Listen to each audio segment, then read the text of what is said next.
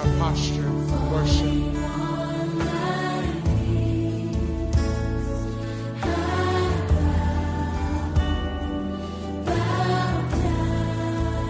Lord, this is our posture before you.